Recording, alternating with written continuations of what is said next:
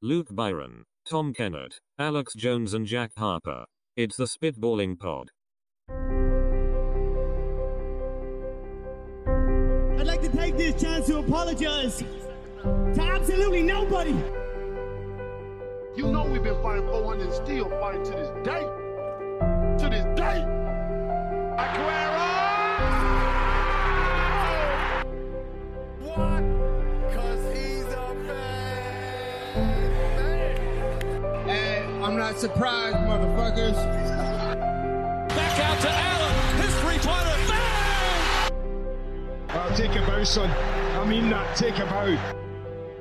And I'll tell you, honestly, I will love it if we beat them. Love it. Listen, I ain't going to forget about this by the time we hit the motorway. Some might.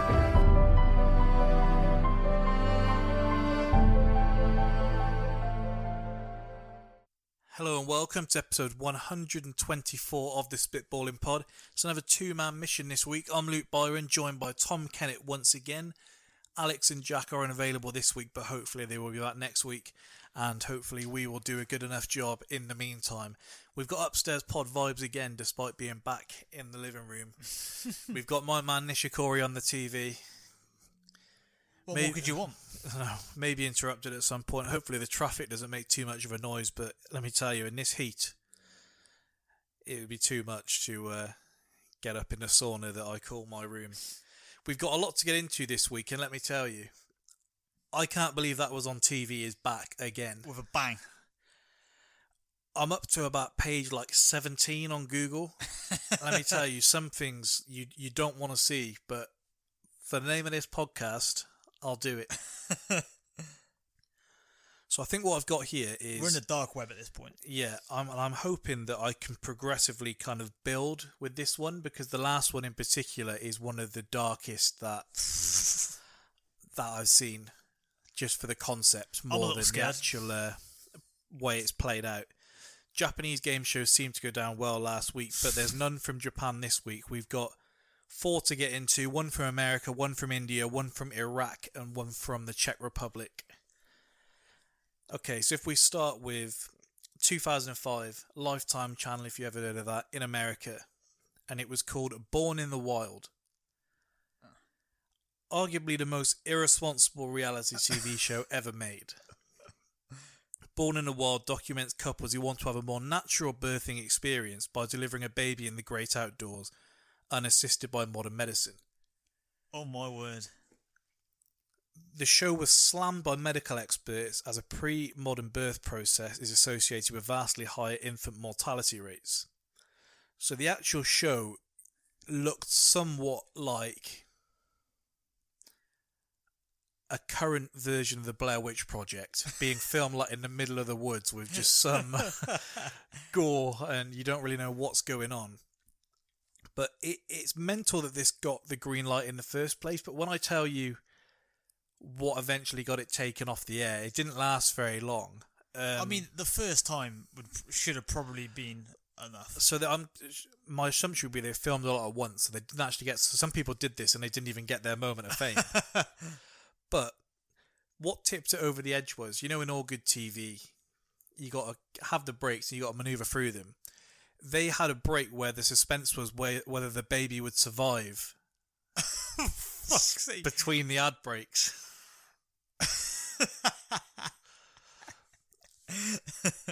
So this was on American TV as well. That is essentially what you're buying into the show for, though, isn't it? Is to see, look, can they survive this?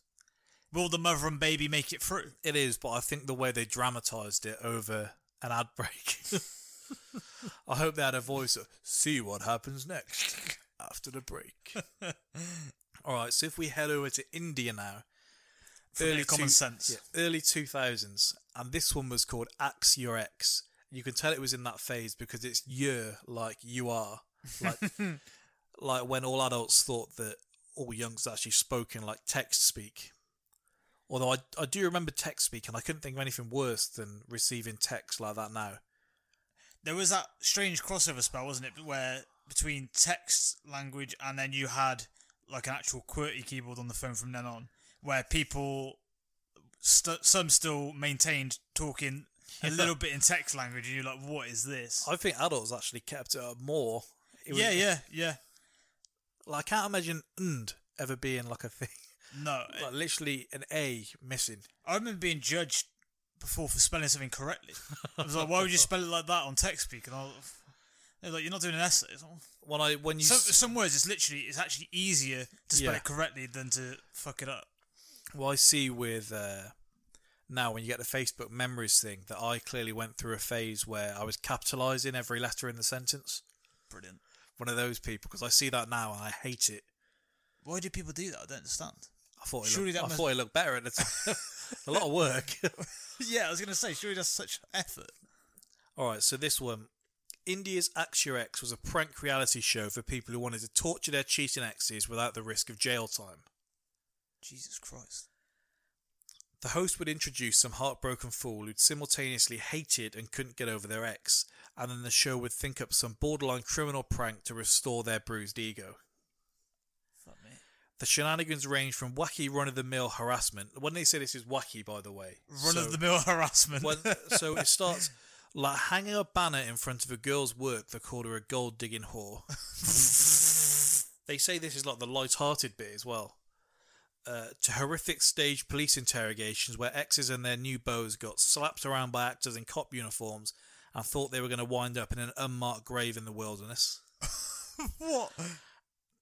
The one that eventually tipped things over the edge was the producers breaking into one of the exes' cars, planting a lifelike dead body equipped with maggots and all kinds of other bugs to fit the part, and then calling genuine police with an anonymous tip to come and find the body in the back of the car before eventually revealing this was all an elaborate prank. Once taken off the air, a producer spoke to the media and complained that nobody has a sense of humour anymore. Well, yeah, good point. People need to lighten up, don't they? I can see that Amy off Love Island doing that, all of that to Curtis. So there might not be fakes. There might be actual bodies and stuff. I don't know if you've seen the preview for tonight's, but I felt sorry for her briefly when I saw that she'd left the show. Mm. And then I saw the preview. And she got what she deserved. Well, digging out more. And I thought, Girls Girl of the Year might have come to me before. Been having a chat with the man who's broken my heart. I can't wait for that. Okay, so on to the next one. Put Him in the Buka. I don't know if I've pronounced that right. This is an Iraqi game show from the mid-2000s. I feel like you got to go some for an Iraqi game show in the 2000s. They were going for a lot, so you got to have a lot of distractions. So I don't know if it's Buka, but I'll say Buka. Put Him in the Buka was named after Camp Buka, the dreaded American prison for terrorists and probably the worst place to host a reality TV show. The show played out like Punk'd, whereby the host would drive around with unwitting celebs and prank them during the trip.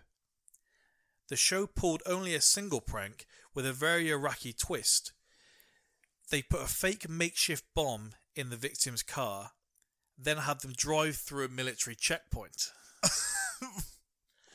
Of course, the very real soldiers would do their best to terrify, with alarms ringing and gun barrels thrust in faces. Oh my word. Contestants suffered panic attacks, wet themselves, cried, and I'm sure suffered long-standing trauma even after the prank was revealed. The producers defended Put Him in Buka, claiming, "The show's an educational one, so that they're alert and check their cars before getting in," and further asserting that people get to laugh at Al-Qaeda in a victory over terrorism. Let's laugh at Al-Qaeda. That's the way to solve it. So mid-2000s as well. So you exactly just after 9/11, firmly into the war. Something to distract you. A little game show for an hour. Oh no, wait. I mean, this could be a bit of peace, because I'd assume if it's an American base camp and the Americans are involved in the show, and it's an Iraqi game show, there's some kind of peace deal here that's going on between them. It's building bridges. This is when people are going to look back on that like that football game. Like they didn't go back to shooting each other before and after. Okay, so this one is the one I think is the worst. And Christ, you got something to go with. Well, I'm going to tell you what it is, and then after I'm going to tell you what they wanted it to be, and that's the thing that's worse for me. Jesus. So it was called... It could be worse than a baby being born in the woods. Yeah, it was called Holiday in the Protectorate, and this was in 2015. in the Czech Republic. So for a brief period there, historical reality shows were all the rage. The Czech Republic wanted to get in on the action, but what fascinating part of their proud historical legacy could potential contestants relive? Is it the Holy Roman Empire? The artistic Bohemia during the 19th century? Or the 1938 Nazi occupation? I think you know which one. Holiday and the Protectorate referenced the brief-lived Nazi puppet state Czechoslovakia that was existing between 1938 and 45, and for 2 months in 2015, a family of reality show contestants relived it all. They were put in a remote backwater built to resemble the living conditions of a Nazi-occupied village, and not only did they have to do all the regular old-timey chores like milk cows and churn butter, but they also had to build an air raid shelter and beg for rations while actors dressed like the Gestapo routinely kicked down their doors and searched a barn for rebels. If the family managed to survive 2 months under the yoke of fascism, they won 40 grand. Okay, at least there's a reward. The show was already frowned upon, but got worse when the producer alarmingly asked rhetorically in an interview, "Having seen the show, did the Jews really have it that bad?" Oh my God. So now, when I tell you, this was actually the backup idea. And the original idea that was applied for, and there's paperwork to document this. It's seen as too far. Yeah, so they actually applied to host a special equivalent to Big Brother within the Auschwitz facilities. What? And was surprised when it was rejected. Things are done differently over there, man. So what I was actually going to say was when I thought we were going to have a table of four here, and so I can ask you this, and if the other two listen this week, then they know this is the homework for them. On these kind of realms, I want everyone to come up with their own game show with these kind of things for next week, okay, and pitch them for our intro, and between us we're going to decide which one we present and take forward to a TV company, having seen some of these be made. Is it 125 next week? Is it episode number 124? Yeah. Episode 125 might be our last one, then. That might be the moment that says, right, we're done here. Well, I didn't want to reveal that part to any of you, obviously, but I spoke to someone else who listens to the podcast and told them, this is something that I found for this week. This is one of those things I had to share, like, immediately after seeing. And so actually there were two, and one of them said, like, people complain about Love Island being on TV, and it's like, well, this is your alternative. Yeah. That's your two choices, nothing else. And the other lad said that we're going to need, like, Love Island in Guantanamo Bay. Just send Anna there, and she has her Love Island experience in Guantanamo. That's what we're doing to take it forward. I feel like there'd be plenty there that would be her type. She'd be looking around like, oh, isn't he tall? And karaoke in the Bermuda Triangle. So I can't believe that was on TV. I actually can't believe any of that was on TV. I will acknowledge this week.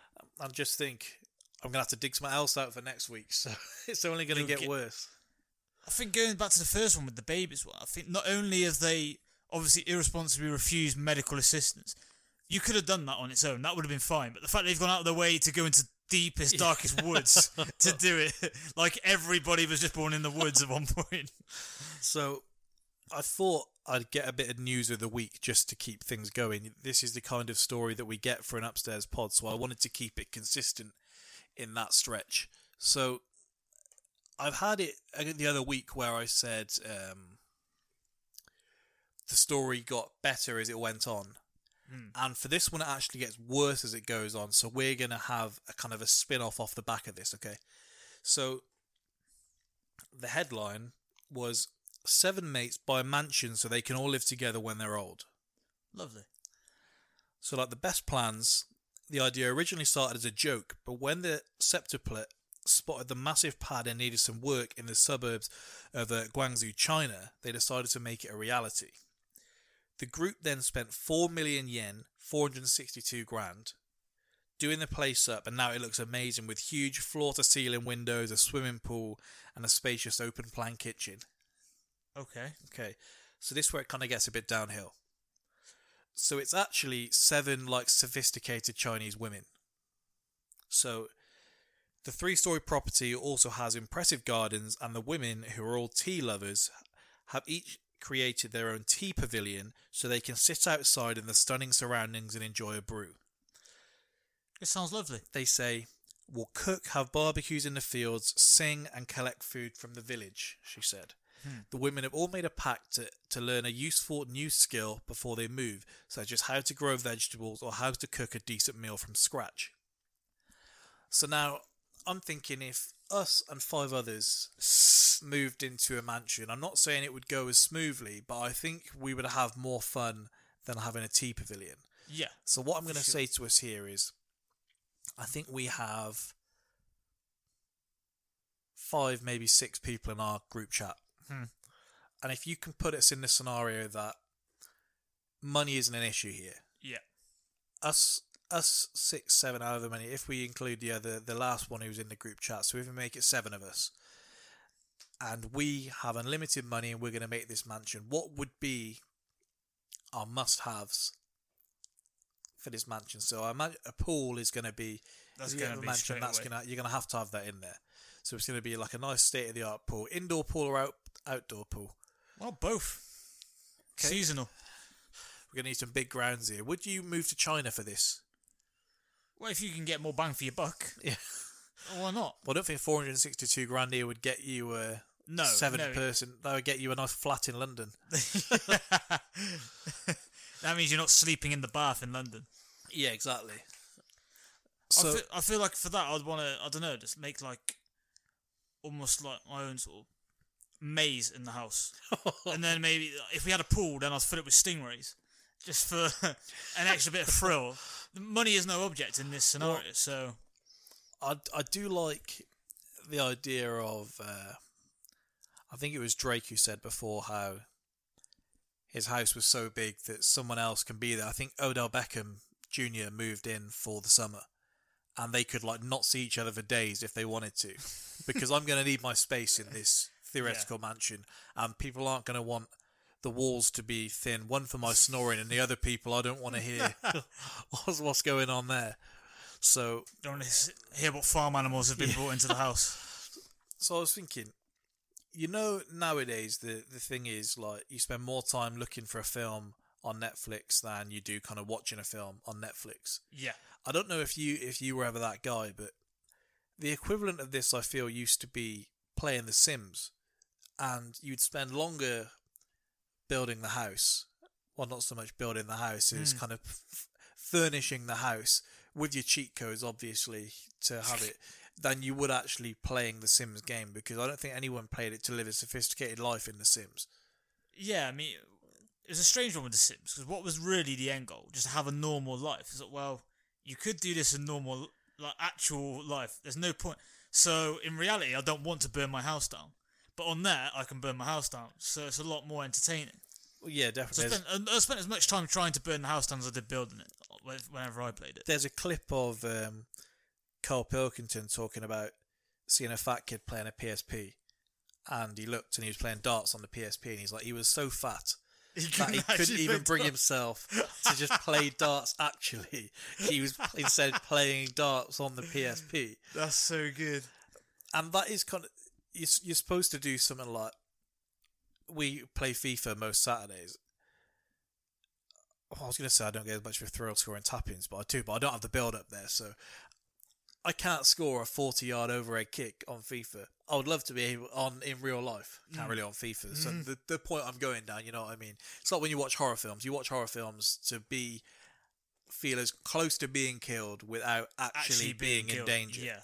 So that kind of thing. And that you are right with The Sims. But I think we said on a previous episode where The Sims now is just not PG at all. It's just filth when you see people playing The Sims now. Oh, come on, surely everyone was always trying to make them do it. Yeah, but now it's like graphic. Whereas back then it was woohoo. Yeah. And then they'd go under the bed and make weird noises. Control it, vibrate a little bit, and then probably feel quite pleased with yourself for having charmed whoever it was that you were pursuing. I guess in that regard, Sims was realistic portrayal of real life because it was just people spending a lot more time trying to have sex than actually succeeding in having sex. It was a great game regardless. I always go back to the Herb Sims in the City with the Black Eyed Peas in it. If you could charm Fergie, then you really were a big baller. I like the idea that Drake could walk through his house and not know Odell Beckham Jr. was there. Just, what the fuck, how long have you been here for? I bet that would be a nightmare being next door neighbours to them as well. All right, so we've got plenty to get into today, and if we start with the transfer gossip, as we usually do. So, start off from the Mirror. Newcastle owner Mike Ashley has approached Rangers manager and former Liverpool midfielder Steven Gerrard about becoming the Magpies' next boss. Would it concern you if he managed any other Premier League club, bar Liverpool? I wouldn't be too fussed. I mean, obviously, if you went to like United manager, a rival club might be a bit different, but maybe a reflection of where Newcastle are that I don't really worry if he goes there. I'd actually be more concerned for him walking into a shit show. Yeah, the next news story is that he's turned them down, so that might say... That battle between Rangers fans and Newcastle fans between whose club is bigger. There's like two tin pot clubs who think they're a lot bigger than they are. In their own respective areas, they're very big, but... The Times are reporting Juventus are prepared to bid $120 million for Man United's 26-year-old France midfielder Paul Pogba. I think the Times will print anything because that is the last club I can see going for him. They are inundated with midfielders. Yeah, and I'm not sure they're going to spunk that money having spent 100 mil on Ronaldo last year. No. And however much it's going to take to actually get De Ligt, which still isn't done somehow. And they're still paying Ramsey 400 grand a week. Yeah. And Rabiot, I imagine, isn't going to be cheap. He's probably looked at what Ramsey's on and said, so I'm having a bit of that. Spain goalkeeper David De Gea, 28, is set to sign a new contract with Man United, which would earn him 350 grand a week from the Mirror. You will not see a more, I've got nowhere else to go, so I'll sign this deal move in your life. Well, his thing was that the wages went down because they didn't get top four, but I don't see the point in putting that in the contract if they know they're going to get a new contract negotiated if they don't get top four. And it's not like he wasn't a big part as to why they didn't get top four. Yeah, it's like we've spoken about before. I think we've mentioned it with Arsenal players before as well. How can you go demanding either like Champions League football, so you want to move, or a wage increase when you played a fair part in why you didn't make it? De Gea is, let's face it, this hasn't been a good season for him. Is it that he's on the decline, or has it just been a blip? Was it just bad? And there's a certain amount of... He deserves quite a lot of loyalty because pretty much year in, year out, he's been a chief reason why they've got in top form or sort of achieved anything that they have in this relatively unsuccessful period. So he does deserve that sort of backlogged loyalty. But if you start this season like you ended the last one, 350 grand a week looks a lot of money. Especially Romero isn't a bad backup either. No. If he put in, he probably wouldn't be an awful one. They're sending that Henderson out on loan again. Sheffield, I think. Yeah, so a lot of United fans saying potentially if you sell De Gea, give him a go, but obviously it's one thing you're pressing the Championship. Yeah. I was going to ask Alex about this. So Tottenham are in advanced talks of Wales defender Ben Davies over a new long-term deal. That's from the Telegraph. Makes sense. You never know when Danny Rose is going to go as well. So. No. He may just quit. He talks so much about hating football, so... Brentford forward Neal Maupay, 22, could become Sheffield United's record signing with the Premier League newcomers willing to pay $22 million for the Frenchman. And that might tell you the way fees are going. Everybody, yeah. Everyone was outraged at the Tyrone Mings transfer, and I didn't even bat an eyelid, which just shows of where we're at in terms of the money. Yeah, well, meanwhile, Celtic and Scotland fullback Kieran Tierney is being targeted by Arsenal and Napoli, with the Italian side ready to sell Portuguese left-back Mario Rui to raise the funds needed to sign the 22-year-old. Apparently Arsenal haven't gone back in since the first bid of $15 million was rejected. What the fuck are they doing? England forward Jadon Sancho, 19, should turn down a move to Man United and stay at Borussia Dortmund, says former Old Trafford striker Wayne Rooney. United fans are going to love that. And that's in Build, so... I mean, I think it's decent advice. Yeah. But it's whether he should be saying it. Antoine Griezmann is adamant he will not return to Atletico Madrid's training this week, claiming that he's suffering from emotional stress, according to reports. We can only imagine what he's going through. Must be tough. Have you seen Neymar didn't turn up for training today with PSG? Really? They put a statement out saying it is unacceptable and they'll be taking real action, but they have no clue where he is. He only won the Copa America last night, didn't he? He wasn't. Was he with the squad? Because obviously he's with that injury. He didn't play a part, but I thought he was back in. They didn't show him at all. No, fair enough. I didn't know if he was going to go out for the final. I saw an article saying whether he was going to go. I thought there's not a lot. They showed, I don't know if you've seen Jesus crying after he went sent off. His facial expressions kill me. Yeah. He wears every one, doesn't he? It's his eyebrows, I think. I'm in tears seeing him. And he was in tears. This... If I tell you it's from the Daily Star, then you may know, but this is one of the more audacious news stories I've seen. Cristiano Ronaldo wants Juventus to complete a move for Manchester United striker Romelu Lukaku, according to reports. Well, he's insisting on it, is he? I can't picture that, really, unless they've literally just branded him a big burly centre-forward, thought, hey, well, he had decent success here. So, by merit, Lukaku should do the same. Yeah, I'm not sure he's your guy to solve whatever problems Juve might have. Arsenal have been linked with Bakayoko today, actually, which is the most Arsenal thing I've ever seen. That would be very Arsenal. Tielemans going to Leicester and nobody seemingly going in for it. We're going to get onto the done deals after. Manchester United have reportedly turned down Inter Milan's transfer offer of Nangolan and Oricadi as part of a deal for Romelu Lukaku. That's from The Sun. Jesus. I mean, if you can get Icardi for Lukaku... They came out over yesterday. His personality, but... They came out yesterday and said they're willing to hear any offers for him. They want him out, don't they? Because he obviously didn't play a large part of the season, but... I know questions over attitude and stuff, but he looks a player if you can get him... Yeah. Obviously, if you can get the right team around him, he could be one of those where like no club is going to want to sell him. If he'd done his job, Spurs would have been out in the Champions League group stage. Diego Costa is strongly considering a move to Everton after being dislodged from the side by Chelsea's Alvaro Morata. That would be very Everton as well. That's from the Mirror. Get someone who looks over the hill. I assumed he'd end up going to China. In all honesty, he looked like he was going to kick up a fuss at Chelsea because a Chinese club came in for him. It all went downhill after that. He's looking a little bit... To be fair, he didn't really kick up a fuss at Chelsea. Conte sent him a text saying he was leaving. Yeah, that is true. But I remember there was that spell, wasn't there, where people were like... He went AWOL. How can he turn on $500,000 a week? Well, he's on $200,000 a week now, so that's... He went AWOL and started partying on Instagram Live in Atletico shirt. Oh, yeah. Okay, so done deals so far. Some will require more conversation than others, but I'm sure we'll know which ones. Mm. So Wan-Bissaka to United, 50 million. Mm. Not sure right back's what they needed, but it's not Ashley Young. At least they may put Dalot to left back or.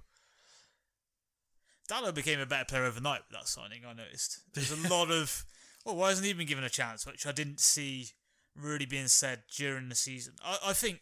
They had to improve it because Ashley Young there is not the option clearly, but is 50 million for Wan-Bissaka good business? Is the question. The question people have is obviously him going forward, but I'll probably argue you can learn that a bit better than you can defend it. If you can't defend, you probably can't defend at that point. Nasri is signed for Anderlecht, joining Vincent Kompany as manager, and that's on a free. West Ham let him go. He's a waste of a career. He had about three good games, didn't he, for West Ham? One of them against Arsenal. Yeah, he's a waste of a career. He's got unbelievable talent, and he's fucked it. Ozy Perez to Leicester for 30 million. Good player, but he's one where you don't say good player without following up with on his day. Yeah. And if he'd had his day more often, he wouldn't have been at Newcastle and probably would have kicked on a little bit sooner. I think you know what you're getting with him. You're going to get a good game. Every 1 in 4, maybe? I remember seeing a tweet and it said if Iosi Perez kept to his form from the last three games all season, he'd actually have been top goal scorer this season. That's interesting. It's like, well, yeah, if you score 3 goals a game, then it's quite easy to say, yeah, well, if you kept this up all year... Someone gets a hat-trick in the game, like, look, if he could just do this every game... So they've spent 70 million in a couple of days on Perez Leicester and elements. Whilst Arsenal and United are twiddling their thumbs. The United have signed 2 at least. Yeah, shite though. Not shite, but they needed more than this. This should be supplementing the bigger moves that they're supposed to be doing. I'm sure they will.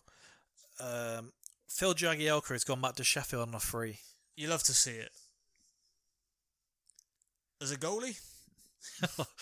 That was against Arsenal. Well, we may not be expecting my parcel. Apparently, it's not even out for delivery, so we don't have to worry about that. ASOS man will not be interrupting the pod. Rodri to Man City, $62.5 million. I mean, if what I've heard is right, then he should be a good signing, but I can't profess to being an expert on him like most people seem to be.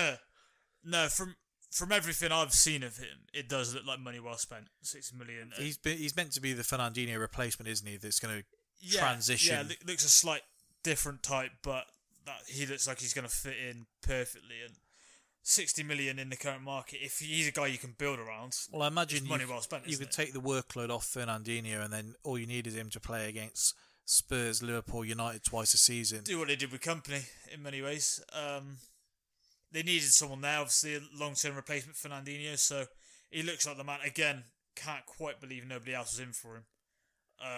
You'd love to put it down to maybe United, say, knew something we don't, and he's actually overrated and a bust, but in reality... If you're in another title race, I won't say that Fernandinho is garbage, because I did that with Kompany and he...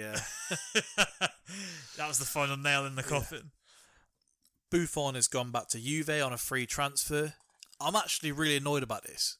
Go on. I thought we'd finally got past hearing what a victim he is, that he's never won a Champions League for every single appearance he has in the Champions League. Yeah. It's just grinding hearing it every single time. I wonder if he has done the thing as well. Supposedly he had... Well, he's going to be number 2 as well, but he has a... clause in the contract. Yeah, this is what I was going to come on to, yeah. Scumbaggy, that is. So that basically he has to play, was it 8 games or something, so he can beat Maldini's Serie A record. Yeah. Does it mean as much if you've had to do it? Yeah. I mean, he probably could have got this like a lower Serie A club and got the games. He didn't have to do that. But, yeah, he's kind of been on a farewell tour for as long as he's been at PSG, and now I think... Like Wade. Wade's on about coming back this year to go play Jimmy Butler. Yeah. What do you think about Herrera going to PSG on a free? I think it's Catania on a free. He seems like everything they've been missing in the Champions League. It's a bit nasty. Yeah, because they aren't signing him on the belief that he's this technical... wonder kid that's going to come in and blitz out the league. I would imagine they are signing him. I bet he's getting decent wages, but not so much for them. Yeah. He's going to have a nice time living in Paris, and he's going to get a good couple of games, I'm sure, with... I think as a free, it's a great sign. Look, reminiscent of, not quite for the versatility, for example, but when Liverpool's got Milner on a free... It's that sort of signing where you think there's no real downside to this. Does it not seem weird that United kept Mata but didn't keep Herrera? Well, I think they tried to keep Herrera, didn't they? But they left it late, didn't they? They left it late. Yeah, I mean, how hard they tried is obviously a different matter. And I think the Mata deal's a strange one in terms of the direction they're supposed to be going in, trying to get younger players, quick, dynamic. I'm a fan of him, but... They've got so many good young players as well, United. Like, we give Chelsea the stick for not playing their young players. And because United have a couple that they play, they benefit from the youngsters. They do play a high profile, so we all know about McTominay, Rashford, Martial. No longer a player, but broke through. You don't, yeah, because I don't give you credit for saying, look, we're playing a young lad in Martial when you spent that kind of cash in him. No. Like it's not the same when you buy a youngster in for all this cash and you play them. If you McTominay, you get credit. credit for playing. Rashford, you get credit for bringing through. But we hear so much about like Chong, Pereira, who I saw a kid on Twitter giving them stick for giving him a new deal when the potential is clearly there. So why would you let someone else try and get that out of him? But isn't he pushing like 25? He's older than people think. He's older than people think, but like he's played 6 Premier League games. Yeah, I think he looks a handy player, but I don't... I think it's a bumper contract with 5-year deal is when people probably look... Most people know him for his set-piece ability. Well, Ajax today gave Tadic a 7-year deal at 30 years old. Bloody hell. When it gets down to 3 years left, they can transition it into a coaching contract if they want to. Okay, interesting. So, but still, they'll be still be paying him the same wages. The best paid coach. Yeah. Yeah, I don't know if you've ever done that on Football Manager where you try and sign someone to a coach before they finish their career and they want like playing wages to be a coach. Ospina to Napoli, 3.5 million. Don't need to say much on this, but the price is a joke when you think what Liverpool got for their 4th choice keeper. Horrendous. This was a staple of the Wenger era where they did get some gems, not for the last like 10 years of it, but the prices that players were being sold for or just being let go on a free was abysmal. Yeah. Like, I don't know if whoever does the negotiating for Liverpool just has dirt on everyone because the money they get is a joke. But you look at, they got 60 million for Morata. Chelsea did. Yeah, remarkable. So you'd think apparently it's because Wenger made a gentleman's agreement with it, and so Arsenal, well, you know what? We don't want to go back on a gentleman's agreement. There's no gentleman in football. Certainly not in Napoli either. No. Angelino going back to Man City for 6.5 million from PSV. They done him so dirty with that. I don't know too much. They got rid of him to PSV when they thought he wasn't going to come to much. Inserted a buyback clause of that money, and obviously now he's kicked on and looks like a player. Okay, you might spend 20, 30, maybe a little bit more million on, and they've obviously got him back for that money. Yeah. A team that has no real financial concerns has done a Dutch team over.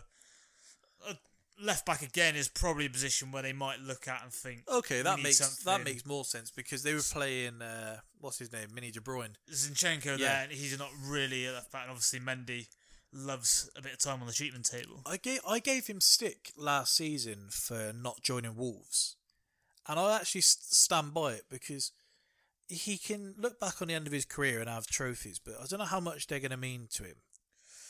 No, I mean, this guy on the TV with the moustache is absolutely killing me. He's moving his eyebrows around and he's got this dirty tash. What a character. And Ben Askren next to him. It is up. No one else can see this bloke with a tash. But it's not going to mean anything to anyone listening to that. Sorry, I was distracted by a moustache. Zinchenko, so I complain that I think they offered 16 million for him. He is also a young player, is he not? Yeah. So, albeit this season, if he doesn't get his playing time, I would probably encourage him to look for a move. But because he's not even a fullback, he's an attacking midfielder. And he looks a player with talent, to be fair. So in another team, he would thrive, you would imagine. And they'd build around him as well. And that Wolves team's fun going forwards. They're an ambitious side as well, aren't they? You think with Wolves, you think they are probably going places if they can keep the team together. So I get your point, but I think in the short term, I can kind of see why staying at City does suit. Up next, then, Hector Herrera to Atletico Madrid for free. Another one I wanted Arsenal to go in for. Instead, we're going for Yassine Brahimi from Porto on a free. Who's nearly 29, wants $4 million to sign on. On a free as well, Hector Herrera. Yeah, that's exactly. Fair business. Atletico's an interesting one because obviously they've had a fair bit of. He just lost. Yes, that's what I was going to say. Obviously, Godin's gone. Hernandez? Saul is linked with City and United every single window. Yeah, Rodri's gone. Griezmann, something's going to have to happen with that. Yeah. It was kind of why I thought potentially Simeone might have followed Godin to Inter. I just thought, is he going to want to rebuild? You know, this success has been built on Godin, Jimenez, Hernandez at the back, going through that. And is he going to want to transition again? Apparently, he must be up for it, but... Well, next one up, João Felix to Atletico Madrid, 113 million. And then this, it looks 120 million is a lot for a player who's had one good season, and he doesn't, from everything I've seen of him, which admittedly isn't a lot, but he doesn't really look a Simeone player. I've got to be honest. Can you ever live up to that? What, 120 million? Yeah. That's a lot of money, isn't it? 19 years old. Well, if the thing is that Atletico, if he does live up to that, it's probably because they've had to sell him. Because if he starts fulfilling that promise, then he's seen with Barca and Madrid what they do to him. He was playing for the Benfica B side up to 2018, and he's made 26 appearances for the first team. It's one appearance for the Portuguese national side. By all accounts, not like an out-and-out striker and goal scorer, even more of a dropping in, attacking midfield, striker type. So, is that really what Atletico are going to be in for? I mean, if Morata carries on with the form he showed towards the end of the season, you might be fine, but that's a big if with Morata, as we know. Yeah. Okay, then Ndombele to Spurs, 65 million. Saw a Spurs fan jokingly say, I hope it was jokingly, it was like, well, we've just signed the best all-round midfielder in the world. It was a mutual friend of ours, so you can decide maybe he might have been being serious, but I was taking it as tongue-in-cheek.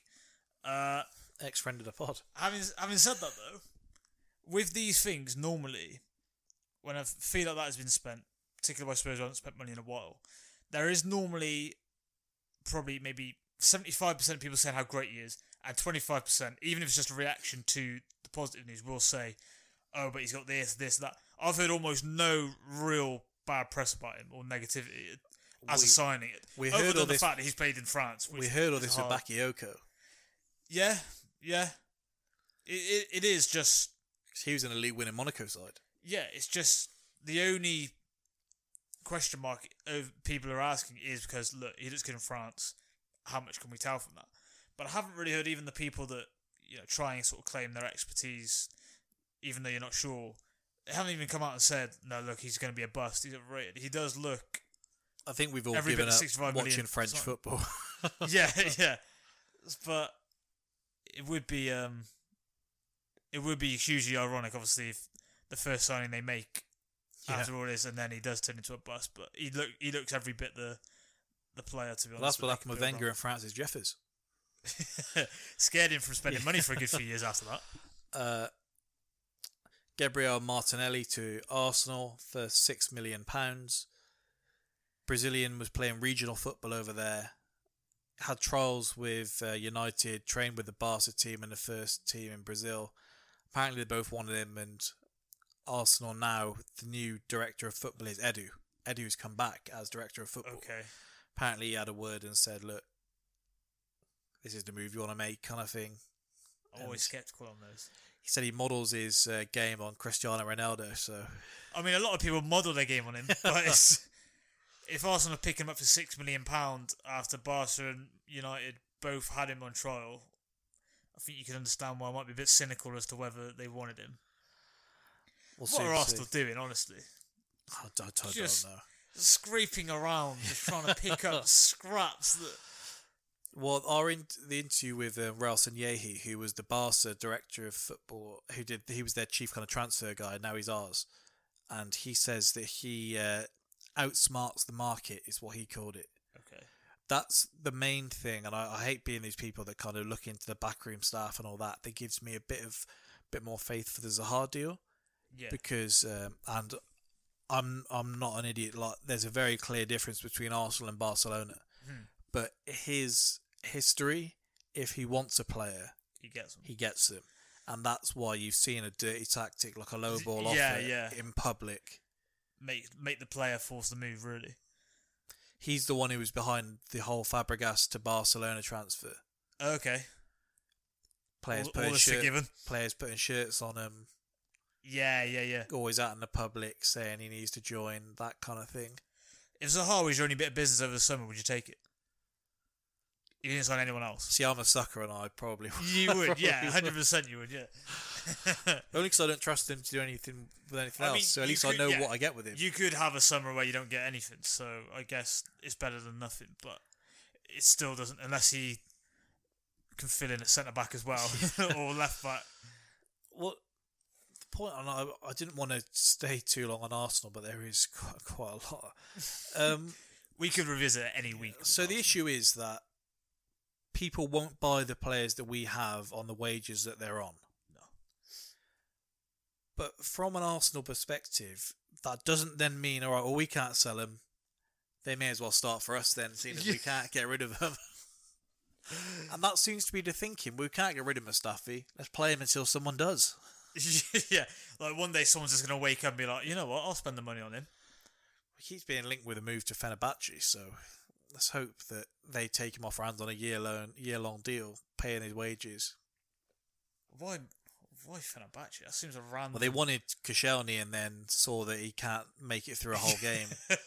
And he, knowing that Arsenal are in a financial crisis, seemingly, has come to the club and asked them to terminate his contract so we can go to France and see out the rest of his career over there. He's meant to be our captain. The only good thing about him being captain is that it's not Bellerin or Xhaka. And let me tell you, if it comes down to those two, I'm fully in on Team Bellerin, so you might see him become a fanboy if it comes down to that. I feel like Xhaka's got slightly more leadership potential. I'm scared. He's dreadful. But I'm scared he's going to take the number 8 shirt. He's definitely got that in him. He definitely will look at that and think, that's made for me. Okay. Jack Clark to Spurs, 8.5 million, and he's loaned straight back. Like Leeds' Twitter feed for that, when they literally said Clark left, Clark returns within a minute of each other. We've said about Rabiot to Juve. So this one I just saw and I thought it would be good. A player called Jack Harper has gone from Malaga to Getafe on a free transfer. That's where he is. Godin to Inter, as we said, it's probably the most Inter Milan signing they could possibly make. Serie A loves a free transfer. In all honesty, I know he's 34, but there's plenty of clubs who probably should have been circling on a free transfer. He's never exactly relied on pace or anything. He is going to be perfect for Conte. Yeah. Yeah, because Sarri is Sarri and Conte is Conte. They could have a run at it, you don't know. He's got Skriniar to partner him with as well. Yeah. Serie A could be blown a little bit further open. John Obi Mikel has gone to Trabzonspor. Christ, he's still going. That is a tour. Baby bargain of the summer, Andre Gomes has gone to Everton for 22 million. Yep, very surprised others weren't in for him. My man Dermich has gone to Norwich on a free transfer. Should be good business. Especially if he lives up to what you have preached about him. Yep. Kovacic has gone to Chelsea for 50 million. That is steep. Very steep. 50 million. That's Roman literally going, look, I can't have this money just burning all in my pocket. I need to get some of it out of the account before they can check it. We'll take him. We can't buy anyone in this transfer ban other than the guy who's on loan, so fuck it. Whatever, name your price.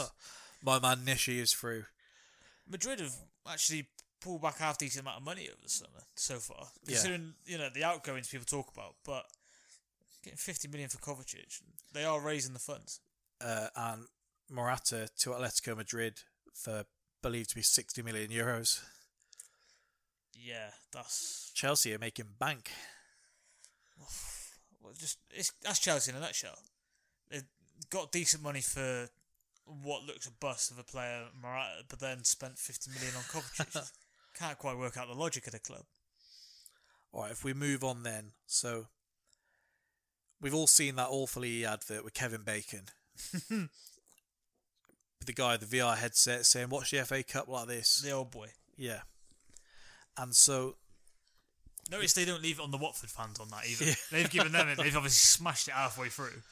The question here is there anything that could be done by broadcasters or by media technology to enhance your viewing experience? I think we said between us on a previous podcast that 3D TVs never took off. We thought that would be kind of the thing by now. Mm. So... The thing, and I think we've seen it spoken about on a podcast recently, the big thing for me would be alternative commentary. Yeah. And one of the highest viewed and most popular things on YouTube is reaction videos. Yeah. Which is people who literally make a living out of reacting to other people's things. And so I think that could be a path for, just to simplify it, people like us to... Mm. We're watching the football Saturday 12:45. People say, "Hey, Steve McManaman, I hate Michael Owen. I'd rather listen to Luke and TK break down Norwich against City and have a chat during this game. Yeah. And you can hook it up to your TV and you can have the commentary right over on there. Hmm. Just some kind of companion with it, because there's very few commentators. You could name the commentators on less than one hand. Yeah. Count it with your nostrils, how many commentators you like. So if you have those kind of options where the broadcasters aren't having to pay someone for it, they can make the money on their like ad revenue or whatever it is, like where YouTube works, where the more clicks you get, the more people you generate revenue that way. Yeah, true. So all you have to do is find a way for the TV to pick up an audio feed, and there would have to be some kind of way to make sure it was in sync. Mm-hmm. But that would be the issue, wouldn't it? But you'd think that that's a small issue in the grand scheme of things. Even to stay on commentary, to have no commentary. Sometimes it would be good. I mean, I know you can put it on mute, but just so you can just hear the crowd and not have commentary at all. It's a bit weird without commentary, though. Have you ever watched a game? I've watched a South American game, and I was like, this feels a bit weird. Yeah. Well, my other opinion was I'd quite like biased commentary. Okay. Like a fan zone, but if I'm watching an Arsenal game, it's really annoying hearing someone like Jamie Carragher moaning about the defender. I want someone to be able to tell me, no, that was a penalty that someone's just gone down for, even if I don't believe it. Appealing for it. So we know when we have to get a stream, or in theory, if we were to get a stream for a basketball game, and they always have the option, don't they? It's like TNT, Knicks feed, Celtics feed, and then you have Knicks commentators, Celtics commentators, or the standard TV commentary. So just something like that. Because the commentary on Arsenal TV itself is terrible. The bloke looks like he is not enjoying the game at all. It's just, oh, what a goal. They always are on like club TV channels, aren't they? I don't know why. I reckon they do it after the fact. Yeah, yeah. But even so, surely you can hammer it up a bit, play it up. But even just something like that, just some people who are dedicated to be Arsenal commentary on a game, and you can listen to them and enjoy it with them. Just appealing for everything. And, honestly, watch the Women's World Cup anytime England were on. That woman who just insisted that thing was a penalty like a stonewaller. Well, we've both had it where we've watched probably our own team's commentary for the games, and they are biased on there, aren't they? And they'll tell you. Yeah, yeah. And sometimes that's what you want. At least with that as well, you wouldn't have to have this whole almost like trying to apologise for being biased. No. Like you're going to get Neville or Carragher on comms, and when their team's involved, like they're not going to have like a horse in a race. We don't have to pretend that. I remember I watched a Flyers game on one of their streams once, and they were like 3-0 down at half time. And on the analysis, they neglected to mention the 3 goals that the other team had scored. They just concentrated on what Philadelphia had done for that half. Yeah, I know. At the Emirates, so if I'm going there for like any... Well, to be fair, I almost always get there early because I'm either on the coach or I'm driving down, and you have to get there early to beat the traffic. And before the game, they'll just show the highlights on the big screen of the last game. Yeah. But they won't show it if it's a loss or a draw. And I know in the last season of Wenger, they were having to go back like 6-7 games at some points to have a look at the highlights of one of the games. Every home game you're watching the same highlights. I mean, one of the obvious ones, 3 p.m. games to be available to everyone. There is no reason why they shouldn't now be available to everyone. Because you're going to stream them anyway.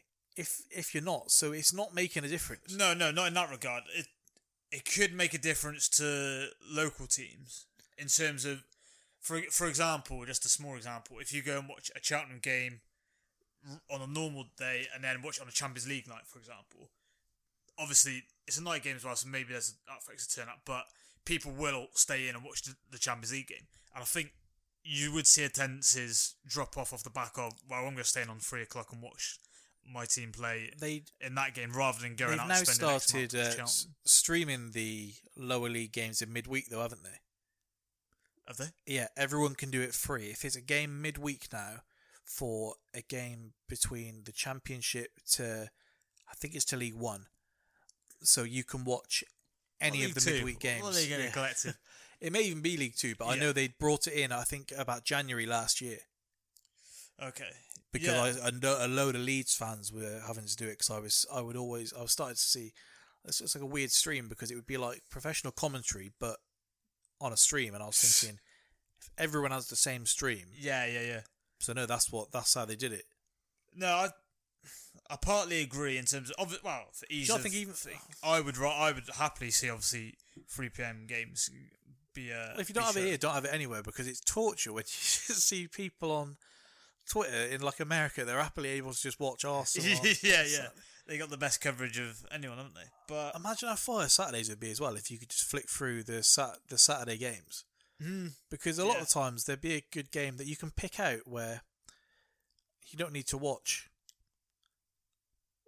Spurs against Southampton. Well, that might not be a bad game, but two teams where you can usually say, like, West Ham, Watford, this ain't going to be a great game to sit in and watch. So you can pick from the 3pm games, or even if you just had a 3pm game. One benefit to it was, if it did start hitting attendances, then you might have to lower ticket prices, which would be no bad thing, if people weren't coming because they were watching on streams. I don't think for the upper leagues it might hit the lower leagues. I personally, I don't think it would affect the upper leagues, because when it was brought in, I think there was a genuine worry that people are just going to stay and watch this on Sky and not going to come to the games. In the Prem, I don't think that's going to hit you too hard, mainly. Maybe towards the bottom of the table it might, to be fair, but I do think people aren't going to go and watch lower league football when they stay and watch the Prem. Because I've had tickets for an Arsenal game before, and it's not stopped me that even if I'm getting up on about 1 hour's sleep and we're playing on a Sunday, then I'm still going to get up, because I'd rather see it in the stadium.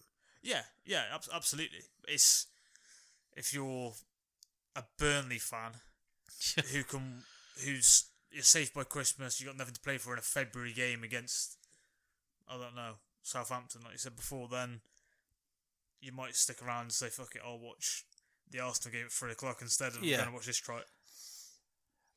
What about other camera angles? So I know something that was experimented with before, and this is, I'm talking now about really delving into kind of the future kind of thing, but this is just any technology that could be brought in.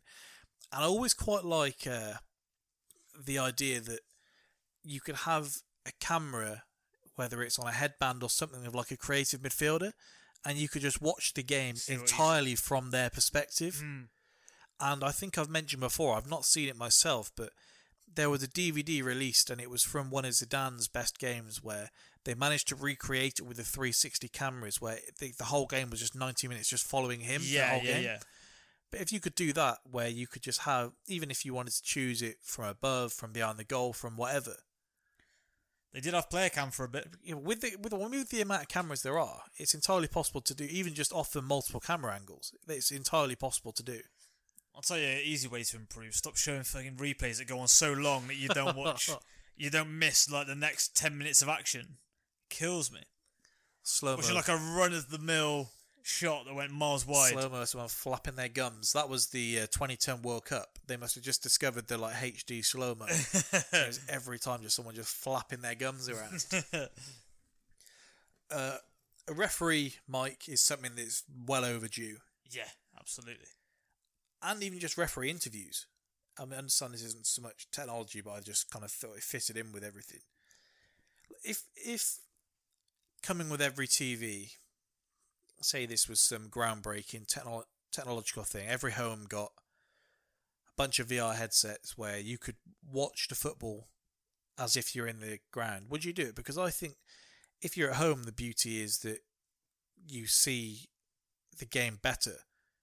But if you're in the ground, you're there. I don't see the appeal of watching the game from the perspective of a fan at home. Yeah, I feel like, one, the novelty would wear off, and also I feel kind of like I was cheating it a bit. So like you said, going to the stadium is going to the stadium, and the buzz around that, is it? Because they're saying that's what they're bringing in with the NBA, isn't it? Where it's such a kind of smaller thing that you can easily put a number of cameras in there, so that someone has the perspective as if they're sat at courtside, just looking up and down the court. But yeah, well, that'll hit them, because price for courtside tickets there. They're not going to want to be people doing that in their own house. But they're talking like like live, so you can look across and see, I don't know, Kim Kardashian courtside at a Clippers game, and you can look behind you and see the other fans jumping around because they're just going to have it just kitted out around the. That would be insane. Around it, so you just do have like a courtside seat, people dunking in front of you and all sorts. Other than that, I think I'm fairly run of the mill. As long as I can put my feet up, have it pretty loud, and kind of kick back. In all honesty, not to sound like a better in my day type of person, but I kind of like it stripped back. In terms of, I think there's so much being looked into with football in terms of technology, in terms of, say, like trying to change the Champions League. I think we've got a good enough sort of product, if you like, that I don't think it needs to be tampered with too much. Are you a chatter while watching sport, or are you strictly silence? Depends on the sporting occasion. Yeah, the event, yeah. Yeah, absolutely. But if you're in one of those ones where you're not in the mood to chat, it's a fucking nightmare. Yeah. Someone is. So like a big fight or a big football game and you want to be quiet. I remember losing my head. Do you remember... Well, this won't narrow it down particularly. Arsenal-Barcelona in the Champions League, if you can recall, would have been ITV. At this point, Ibrahimovic had never scored a goal in England. Got you. And within about 2 minutes of the second half start, and he banged two. Yeah. And we had, like, my brothers were in it, my aunts were in it, just talking shite while the game was on. And I was fully like, if Arsenal are on, I don't really like watching it with anyone else. Unless it's an Arsenal fan, yeah, then I like to be able to moan when I want to moan. I like to be able to shout. I like to be able to scream, do whatever. Very, very few. I'll have to be either very confident about the game to watch it with another fan, yeah, or completely resigned to it being just a write-off anyway. Yeah. Yeah. And I just remember being 2-0 down and just literally just saying, just shut up. Just shut up now. Lost your head. And then I'm pretty sure everyone left the room. And you upset them. We scored two in the last couple of minutes. Fabregas scored a penalty with a broken leg. Got you, yeah. To equalise. And then that was the year we went to the new camp and then we got mugged by the ref where he sent Van Persie off for kicking the ball. Oh, okay, yeah. That, yeah. Which I tweeted this yesterday was a worse decision than any of the ones in that Chelsea game that Jack goes on about. Do you see Messi's comments about the Copa America? The bloody cheek of it. What, him says corrupt? Yeah. You weren't complaining when everything was going in Barca's favour, were you? No. Someone said he should hand back all his Champions Leagues and say, look, if this is the case now, it was set up for us to win. I ain't taking it. Yeah. I mean, he might well have had a point with the Copa America as well, but like you said, you've got enough in your favour. The Brazilians are a proper vile bunch. Yeah. I'm not going full Colby as a football team. Yeah. Like, I hate it. Like, if you're a terrible team, then I almost do admire the shithousing. Yeah. When you're that good and you're still doing it, it's so, so frustrating. Yeah, absolutely. Like, there was one yesterday where it was a foul, but it was nothing in it. And they must have had about 9 of them around the ref. Like, when the centre-backs run up, it's like, come on. Prime Chelsea you're talking about there. Yeah. Well, I like that Jack was laughing it off last week about Mikel just falsely accusing a ref of being racist and then taking it back like a week later. It's like, oh, well, no, I'm done. Could have ruined someone's life. To stick with the sport, I find unless you've been opposite the whole time and I've just been ruining it constantly, when we watch boxing, we kind of both talk out loud without it being to each other whilst a big fight's on. Yeah. You just kind of acknowledge what the other's saying. Yeah. Like, not full-blown chat. Yeah, I wouldn't want to change that in terms of, like, I wouldn't want a big headset to make me feel like I'm ringside. I wouldn't want a certain camera to look like I'm from a certain perspective. I'm happy to be able to see everything. Like, you don't need to change some things. No, I think that is definitely one of those things of when you go to a fight, you get that sort of feeling en route to the arena and when you get in there and stuff that I wouldn't necessarily, again, I'd feel almost like I was cheating if I got a VR headset. Yeah. Alright, if we continue on then, we have a bit of NBA to get into and then a little bit of UFC before we close out.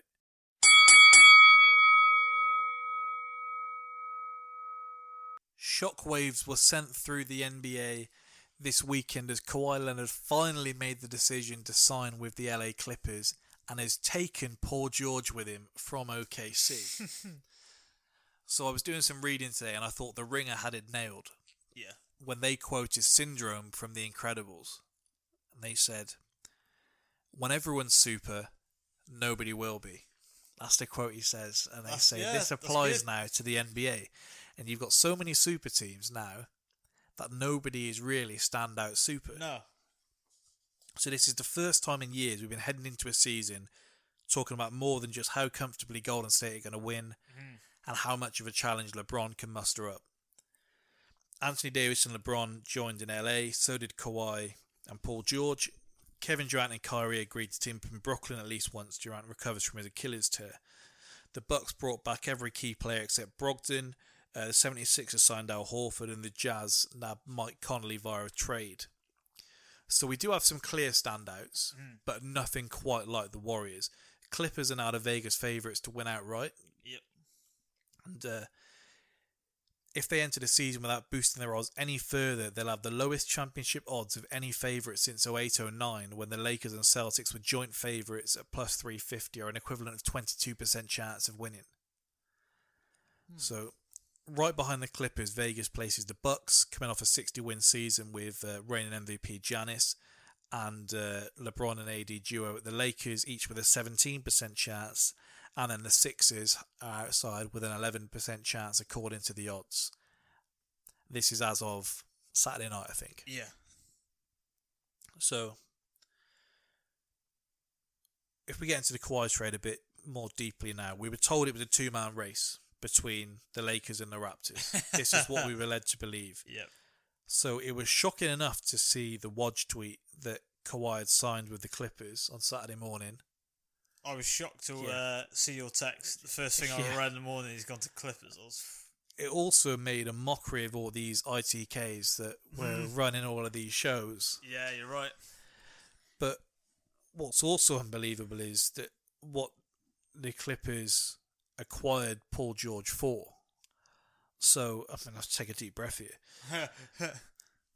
Shai Gilgeous-Alexander, Danilo Gallinari, 3 unprotected first-round picks from the Clippers in 2022, 2024 and 2026.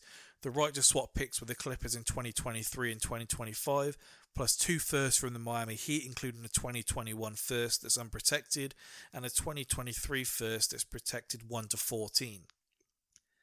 The Clippers sent the biggest trade package in history to the Oklahoma City Thunder to acquire Paul George, but I guess they were trading for both Paul George and Kawhi. Essentially, that's was what the trade was. Yeah. From their perspective, they'll say if they've done their job right, they're all going to be low-numbered picks because they're hoping to do well and win a championship. Yeah. But Kawhi is kind of this mystery man. Like, we were led to believe that he's this quiet guy. He just kind of goes with the flow, and under everyone's nose, He's done the dirtiest deal. He was plotting to pull Paul George away. I think we all thought when Jimmy Butler went to the Heat that was the end of him kind of teaming up with like a two-man team that we didn't already know about.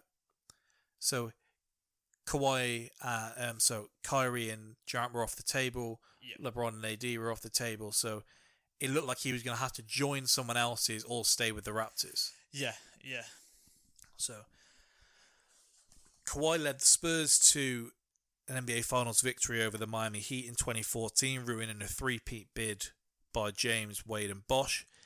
He then did the same with the Raptors this past season, defeating the Warriors. He is the super team slayer. He's done it for the league. And now, he has a super team of his own. Yeah. So, he kept his circle close over the last few weeks, made sure nothing got out that they didn't want to get out. And did stuff coming out from the Lakers and stuff harm their own chances? I don't feel like he's a guy who wants things coming out and being leaked. Well, Magic Johnson couldn't tell any more people that they had a meeting set up, and in the end, he demanded that Magic wasn't part of the meeting they had. Yeah, well, for that reason, the fact he's a former Lakers employee is probably another reason. Imagine if it went back to your former place of work, yeah, and we're constantly saying about how great it is. So he kept everything close. Nobody knew what was going on. He didn't do the conventional thing and try and go back to the Raptors, who genuinely could have won another championship. He didn't join the super team and kind of the best player of that generation, Anthony Davis. He literally has just done the complete opposite of what... And my instinctive reaction at first, I was a bit disappointed we didn't get to see the super team in LA, only in terms of, we've said before, we're like a freak show, and I thought there was that freak show element to it. But then, when the dust settles, it's a great move, isn't it? Yeah. All around. Well, you think 3 years ago, the Clippers were nothing more than kind of a little brother organisation to the Lakers. They were run by a racist owner who was forced to sell the team. They're now like a model franchise, two superstars. They built the home. They took a chance and traded Blake Griffin. It obviously paid off. I mean, Paul George, we've never been too hot on him, but MVP candidate last season. You want to go into Sean Shoot? He had a career-best offensive stretch, maintained his status as an elite defender, and the thing that people are saying is most kind of stand out about this pairing is most superstar pairings have like overlapping strengths. So Bosch could never play to the height of his ability with Wade and with LeBron. With LeBron and Wade just together, both of them like to have the ball in their hands, so that worked against it. But with Kawhi and Paul George, they're both natural fits who can play off each other. Yeah, so that's going to work nicely. It should work perfectly, shouldn't it, in terms of the style matchup? And then they've got a core of young players with Landry Shamet, Montrezl Harrell, and they're both still on their rookie contracts. And then they've got enough veterans with team-friendly contracts with Lou Williams and Patrick Beverley. I mean, Lou Williams and Beverley can both go off for 30 on their own night, as it is. Yeah, yeah, absolutely. So over a year ago, they traded Blake Griffin, who was the face of their franchise, the lifelong Clipper, and that was questioned by a lot of people. Despite his injuries, they were still saying he's still like a great player. And Jerry West said at the time, the Clippers were stuck. They weren't going anywhere. He said the Blake Griffin trade freed them, and that's why they needed to take a calculated risk. It was a bang on the money, weren't they? They obviously looked. The Raptors' risk paid off. They traded their own face of the franchise in DeRozan and sent a Jakob Poeltl. Coming off a season where Kawhi played just 9 games thanks to that mysterious injury he had. Kawhi didn't want to play in Toronto, they knew that, and they still traded for him and banked on it working, and they won him a title, so it clearly has paid off for the Clippers. Yeah, I mean, it's funny though, isn't it? Because if they don't, we're asking the same questions about the Clippers we were before, where we're saying, like, where are they going with this? Because everyone's saying about how built the arena stuff and the building the team, and it's kind of the next thing. But it was all like, well, when are they actually going to sort of cash in the chips, if you like, and go for it? And if they didn't get this, again, I think they still would have been seen as the joke organisation that are next to the Lakers, where whatever circus is going on in the Lakers, they're always going to be the dominant force in LA. And this is the first time you've seen a power shift going the other way, where they've been able to get the man ahead of the Lakers, and should, in theory, attract other people to do the same going forward. Obviously, Paul George has now, but I mean, in future years. Yeah, the guys have come out now, the journalists now that we know more, and said that, look, according to Kawhi, it was always essentially a last resort going to the Lakers because he didn't want to be part of one of these mega teams. Yeah, yeah. So a lot of people originally were talking about OKC like they were these massive losers out of this deal. Like they lost this horrible trade. Their hands were tied. But you look at it, and it is on them now, because you look at the players they've lost over the years. I mean, Harden, Durant, Paul George now, the three most obvious ones when you look back. Oladipo, they got rid of, who's turned into a beast since he left. So, but the Thunder now control all of the Clippers picks from 2022 through 2026. Kawhi will be 35 and Paul George will be 36 during the 2025-2026 season. OKC got Gilgeous Alexander, one of the game's kind of brightest point guards. I'm not saying he's going to change them for good, but he's a nice piece to pick up in that trade. Well, Gallinari, despite his injury history, is like a nice pickup. They've actually traded him since. But, oh no, sorry. They kept him and they traded Jeremy Grant since today, so that freed up even more cap space. So do you feel the Clippers got a better deal for Paul George and Kawhi, or did the Lakers get a better deal for Anthony Davis because the Lakers were deemed to have given too much and then they seemed the Clippers gave more? Yeah, and then I think the Lakers have done all right in the circumstance under not getting Kawhi. I think with the pieces they've been able to get in, I think they have formed... Yeah, I've got this down. They have formed a roster that I think can challenge, which even if they got Kawhi, I feel like they'd have been so sort of stretched beyond that big three. Whereas this has, at least, if you can kind of look for a silver lining, freed up a bit of space to be able to do something. Yeah, so they signed Boogie Cousins and Rondo, and so they're now poised to sweep the Blazers in the first round of next year's playoffs. So I think Boogie kind of realised pretty quickly there was no market for his talent. Like, nobody was really in for him quite like how he thought he was going to be. 2 years ago, he was talked about like a max player. Yeah, life comes at you fast. Yeah. So the question now is how much he has to offer.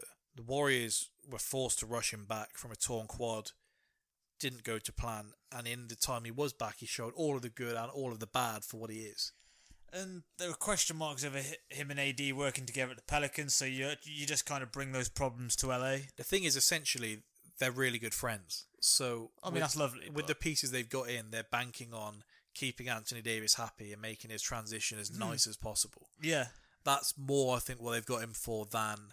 And the upside, when you're paying him $3.5 million a year, you're thinking the upside here is huge. Yeah, it's... I was going to say it's risk-free, it's not risk-free, but it's a roll of the dice where it's not too sort of bad. So, well, a big man that can pull up from three-point range already spaces the floor entirely, and when you can create that space for a tank like LeBron to charge through, then you're doing all right. It's just managing him, and so you're going to need... Managing him is right, and particularly in a circumstance that people have kind of called it a bit circus-like already. Bring him into the equation, I don't know if that's going to help with that. But no one's questioning him talent-wise, are they? No. So, Russell Westbrook is now apparently on the trade block. Mm-hmm. They're saying that, look, they've acquired even more picks today, actually, from Denver in the Jeremy Grant trade. So, there's that. They got another first-round pick to add to the list, yeah. So, they're saying, look, if we're rebuilding, then do they really need Russell Westbrook, or do they want to maximise these picks? Because they know they're not winning anything next year now anyway. At least with Paul George, they could kind of kid themselves and say, look, we got a chance. Yeah. That's the other thing as well. I think the Paul George trade has sent out a message that, look, nobody's going to stick around to play with Russ.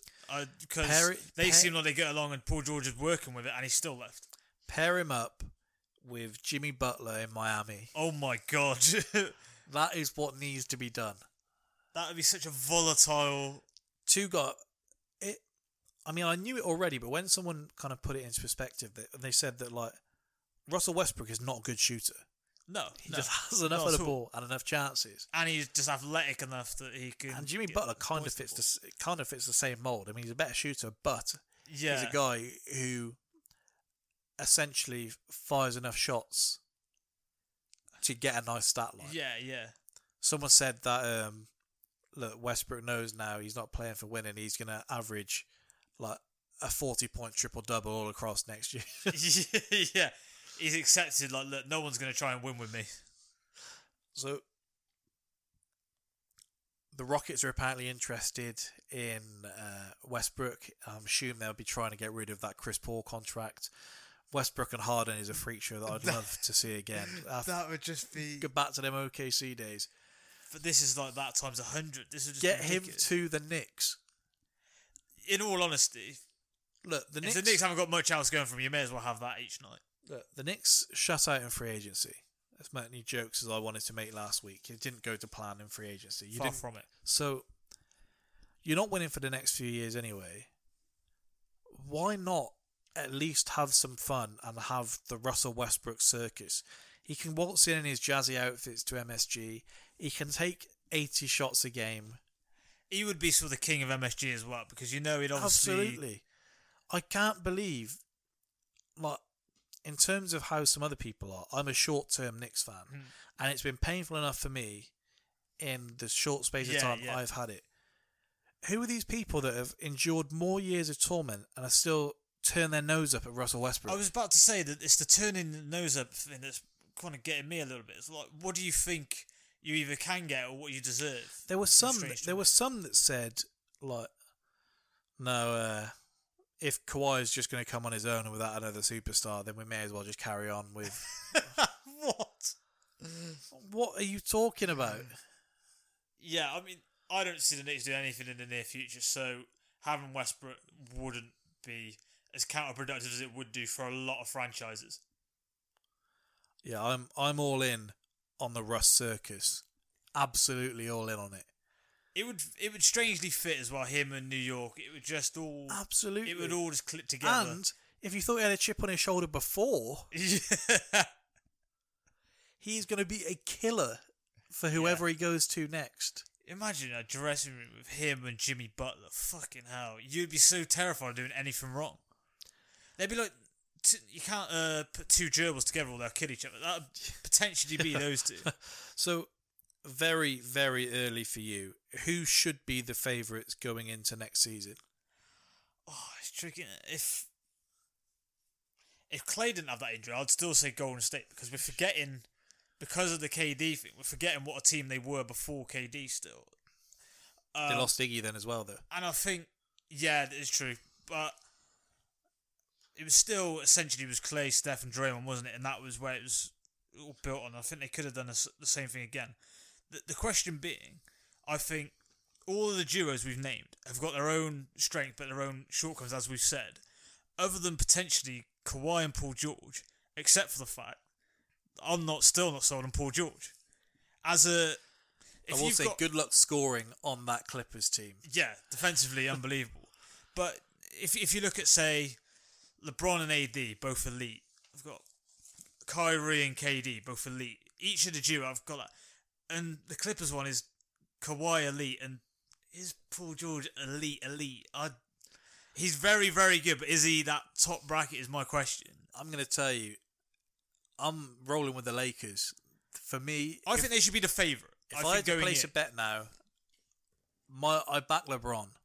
Yeah, that's essentially it as well. I think they're the most... They've got the most proven formula in terms of LeBron, albeit not last season. If you get the right players around him, he'll get you there. So look, we've long been defenders of LeBron. And for... as long as since he left Miami Heat, he has not been favoured in a single final series. Yeah. There is no excuse now. Well, but then he'll be in a competitive series, you'd imagine. If they get to the finals, oh, no, they're not going to be overwhelming favourites, are they? That's what I'm saying. There's no crutch of, well, we're not supposed to win. He's at least in a pick'em series with anyone he goes in with. Yeah, but I'm not saying there's no excuse for not winning. I'm saying there's no... We can't give him there's nothing to hide behind. Yeah, there's nothing to hide behind.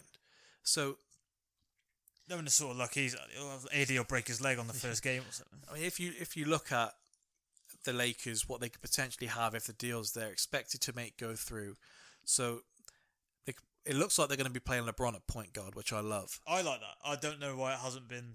The players they've signed, I saw the take earlier saying they're essentially signing players that LeBron can play point guard without having to defend other point guards is the way that it's being set up. So they should. LeBron at point guard, Danny Green at shooting guard, Kuzma at small forward, AD power forward, Boogie at centre. That is a great starting five. That's the best team that they can put on paper at the moment. Then you look at the bench. It looks like Kyle Korver's coming. He's being bought out. Of course so they're going to bring him back. We're getting the band back together. Jared Dudley, he's going to be there. Rondo on the bench. It looks like they're going to have Iggy Odala as their sixth man. That's a great sixth man. Jesus. Yeah, see, as much as you lost out in a Kawhi deal, I think the fact that you're able to get these players in isn't a bad thing. They're going to benefit because... that bench is... Iggy's going to get bought out because in the trade, like, they're not going to keep him on that contract. So he's going to get bought out. Mm-hmm. Then he has free reign of where he wants to go, and he's definitely going to go to the Lakers. I mean, it'd be nice if he scumbagged it and went to the Clippers. Imagine. Kawhi comes out and says, look, I was always just waiting on Iggy. But they're pretty stacked as well, so... Danny Green. I love Danny Green. I think that's a great pick. He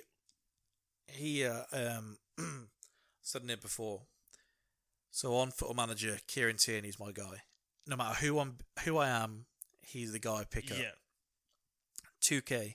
If I'm playing NFL, it was Amari Cooper was the guy, and RG3. Yeah. NBA 2K, Buddy Hield, and Danny Green. Always Danny Green. Build around Danny Green. Used to be JL Smith, but he's too hard to keep his morale up. Danny Green is the guy. Don't you see people saying JL Smith to the Lakers? I mean, it looks like he's going to be bought out as well, so... But I'm not sure they're going to take his contract off the Cavs. So. I'm not sure that's a goer. There was talk of them trading for Kevin Love. You'd love to see it. Just that really would be bam back together time. So, if we say now what we think the Christmas games should be for this year, and so I've got my 4 here, and you can tell me if you agree, disagree. Okay. So, the early game, as always, Knicks are always on Christmas Day. I think they should stay Christmas Day. MSG, Knicks against the Nets. Yeah, I like it. That's how we start Christmas Day. That's your 5 o'clock over here. I run back from my grandma's, get back for the game and put it on while we do our bits in here. I mean, you might not like the outcome of the game, but... I don't think I've ever seen them win on Christmas Day. We've played the Bucks, the Celtics, and I can't think... It might have been 76ers. The Celtics came back from about 20 points down to beat them on Christmas Day a couple of years back as well. Yeah, I seem to remember that, yeah. Might have been 2 years ago. Okay, then Bucks 76ers, top of the Eastern Conference. We're going to have those two squaring off. I like it. I like it a lot. Then we move on, and we're on to about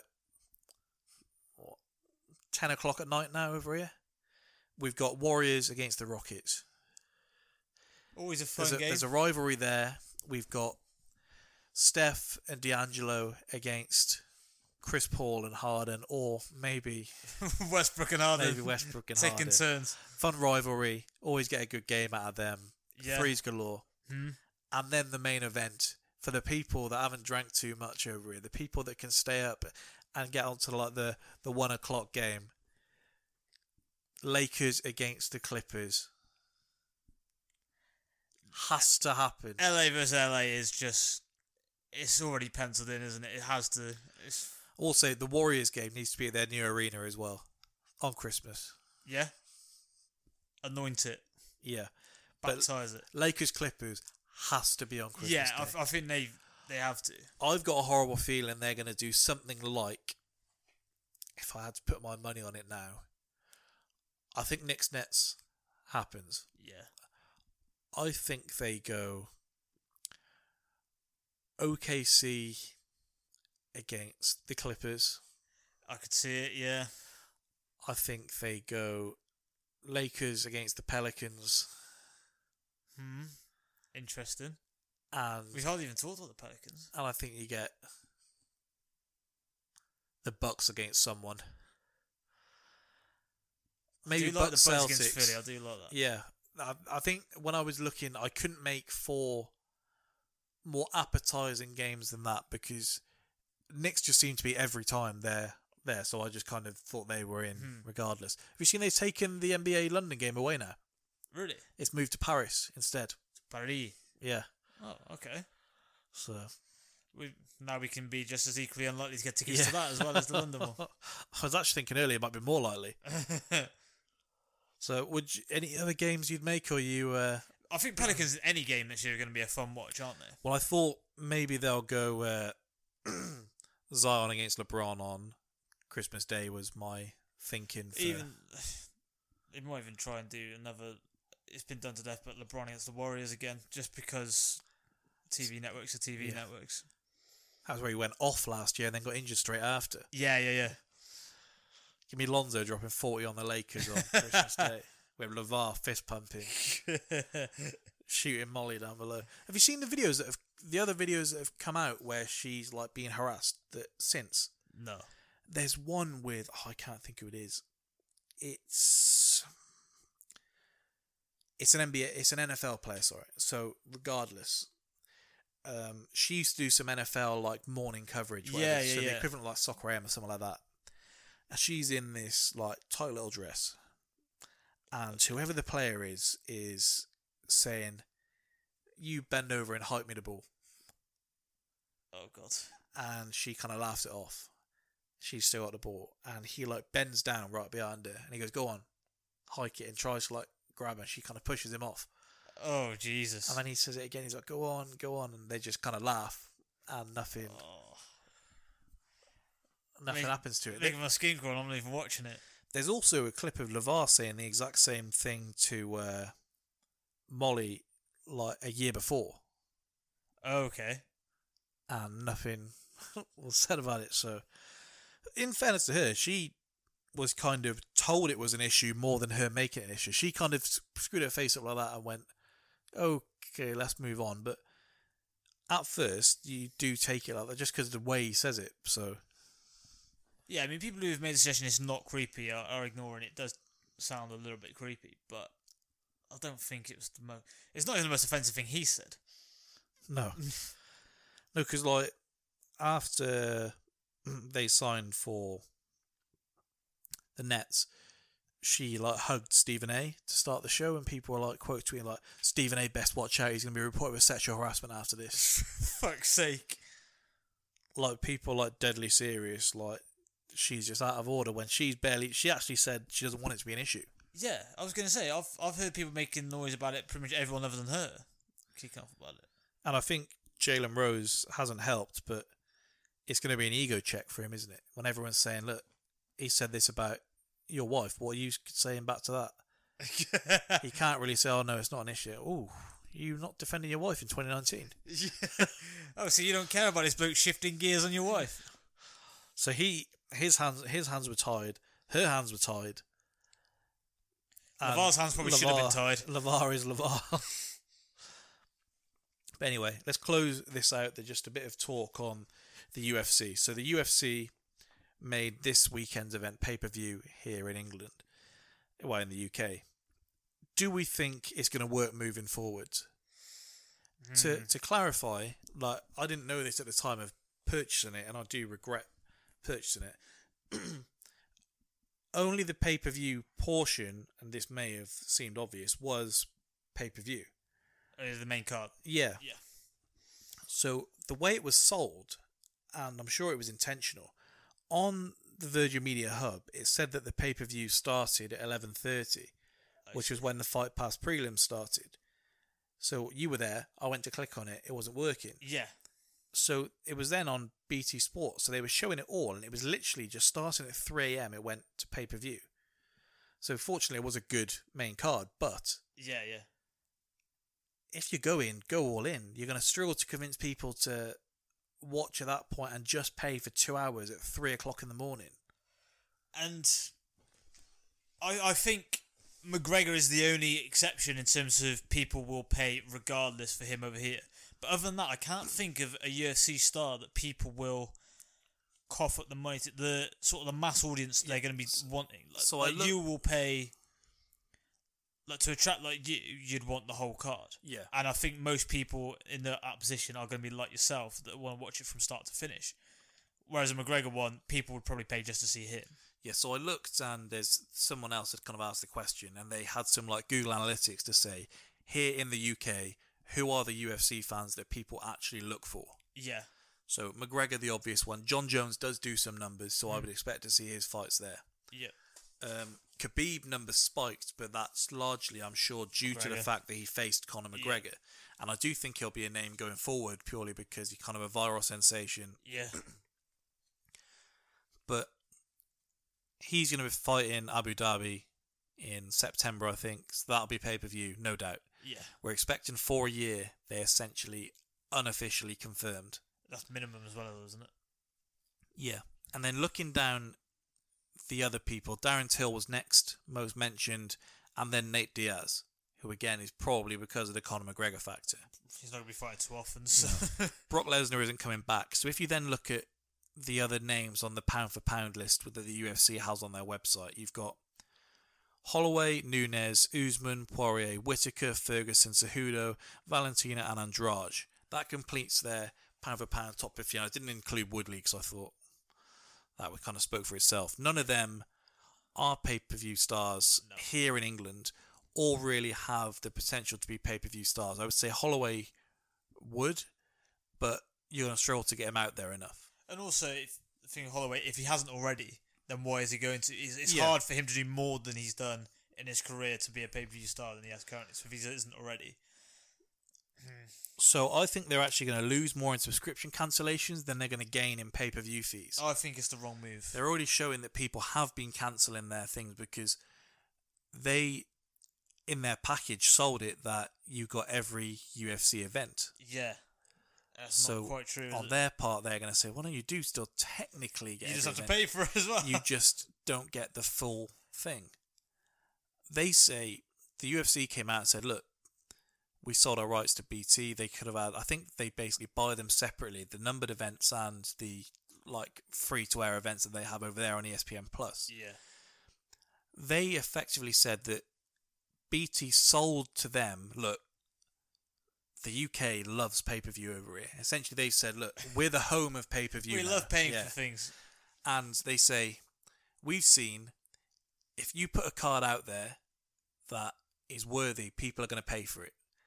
Citing the last two Tyson Fury fights as being, look, these are worthy of paying for, which that they should have cut the call at that point. But that's what they're saying. They're saying, look, if you create it, they'll come. So the UFC said, look, fair enough. We haven't agreed a set number, that's still talking, but it looks like it's going to be about 4. And so our side of the job now is to make at least that much worth paying for. Yeah. That's their side of it. They say, look, we didn't pressure them. We were more than happy for them to have it all free, which sounds about right because that's what it's always been. Yeah. No and difference. You would think you had plenty of opportunity during the McGregor time. I've lost count of how many people said to me, what time's McGregor on? I assume it's pay-per-view. I'd be like, oh, no, it's on BT Sport. Oh, okay. Yeah, it's always seemed like one of those things you kind of don't want to mention in case it comes up like, because it seems strange that they wouldn't make McGregor pay-per-view because you know people would pay for it like they would a Joshua fight. So, in that regard, it's a shitter that he is now only going to be on pay-per-view. BT themselves just seem entirely, unself-aware. So, they aren't self-aware. They see what Sky do and assume that we do the same. They see Joshua put a number and say, oh, we got a good heavyweight. We'll do numbers as well. Yeah, that seems to be the way they literally think it's working. Yeah, just copy the template. They're already going to gain more subscribers because they've just got all of the WWE. Oh, did they? And so they'll have those events on pay-per-view as well. And that's an audience that will come across. Yeah. That's a committed fan base. And they picked up some other like wrestling event I've never heard of. I think it's like one of the hardcores watch kind of thing. And they had that on pay-per-view as well. So they are really maxing out pay-per-view. ITV4 have got Pacquiao Thurman on pay-per-view over here. I don't know if you saw that. No, I saw the I saw the advert for it and I was resentful but also aware that probably as far as boxing pay-per-views go, that isn't actually a bad one. No, but over here I still resented it. I don't know if you've seen the card. I mean, I saw the card for the Dylan White one in a fortnight. That's a horrific card as well. Yeah, that is not fantastic, is it?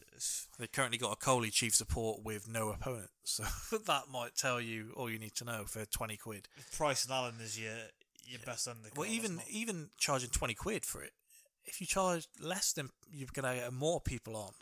I think you could sell it as well. It's like, look, it's only a tenner or something, and do that instead. Yeah, because I was saying to Rory, so he asked me to find him a stream, and I said, I just want you to know I will, but you're doing the main thing I resent to you.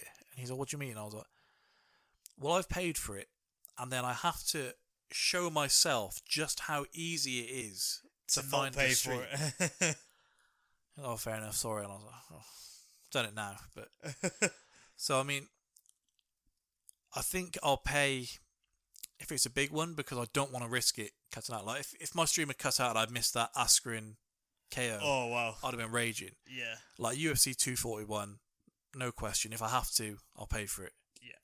But other ones going forward, say the Holloway, Frankie Edgar ones on pay-per-view on July 27th, I'll be streaming that. Oh, that is... And the UFC can have no complaints. No. Because if you don't know enough about it... Nobody asked for Holloway Edgar. No. I strongly protested against it. Yeah.